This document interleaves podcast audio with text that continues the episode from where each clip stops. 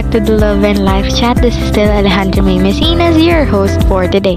Good afternoon, everyone. How are you? How are you? I am very happy to say that luckily I am gaining lots and lots of followers each day. So, thank you all so much for that, everyone. But right now, let us move on to our new topic for today. This topic will surely be relatable for all of us since we all experience loving someone in our lives, right? May it be romantically or not. Love is the most confusing yet beautiful feeling in this world. Whenever you are loving someone, it can make you feel various sensations in one situation. How is it possible, right? Well, falling in love can make a person feel completely alive and absolutely happy and satisfied. At the same time, it makes it might make someone feel far worse, causing them to encounter a variety of terrible and negative emotions that a person can experience in their lifetime. It will not always be rainbows and butterflies. A storm will come from time to time to challenge your your love and loyalty to the people you care about. With that, I know people are just as confused as me when it comes to the word love. That is why I am here today, much willing to give some tips to you on how to love someone.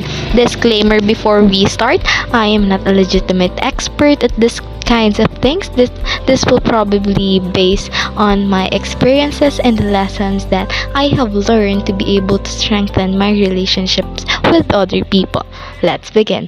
First step is probably common, but it is one of the most important things for me, which is being able to listen and being able to speak out too. People always say that a good speaker should be a good listener too.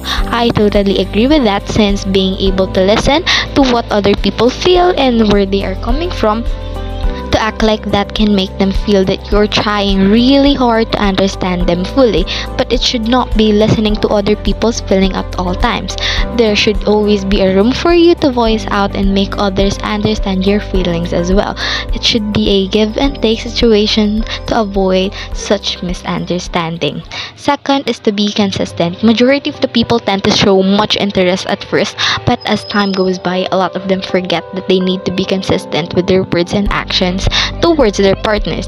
A strong relationship is built on consistency. It is significant because it brings balance to your life. It increases the tie between you and helps to build trust in your relationships. Keeping your promises or words and being committed to making a relationship work is something that makes it successful. Third is to be gentle when you are both dealing with a quarrel or misunderstanding conflicts are very normal when you are in a relationship. From time to time, there will be a lot of misunderstandings and you cannot run away from it. However, it is vital to prevent closing down, being defensive, or be becoming aggressive.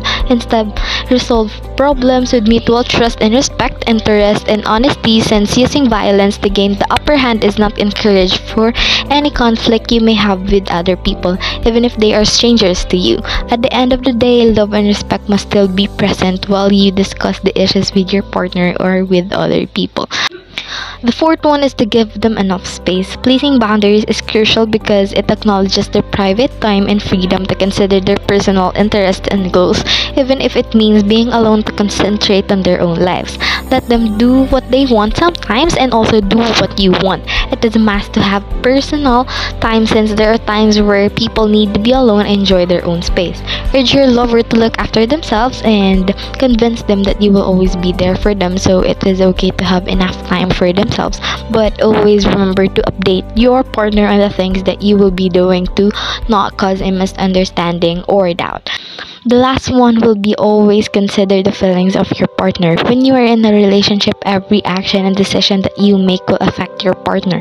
It is like the third law of motion in which in which it says that for every action there will always be an equal and opposite reaction. You should not be doing things and acting selfishly in which you know that your partner's feelings will be affected in a negative way. You are not committed to someone that is why one of your priorities will be their feelings. It builds connection and trust within your relationship since it makes them feel secure that you're also thinking about how they would feel instead of just yours only. And that's it guys, and love is very very complicated feeling, but we cannot deny that it brings us to cloud 9. Always choose to love people, but remember that yourself should be your number one priority at all times. There is no such thing as perfection in this world, but there is perfection in the eyes of someone who loves. This might be a cringy and exaggerated statement for all of you, but this is 100% true. I will end this discussion by this one quotation from George Sand, and it says, There is only one happiness in this life to love and be loved. Thank you so much for tuning in with me this week. Again, this is your host Alejandro Maynesinas, and this is the Love and Life Chat.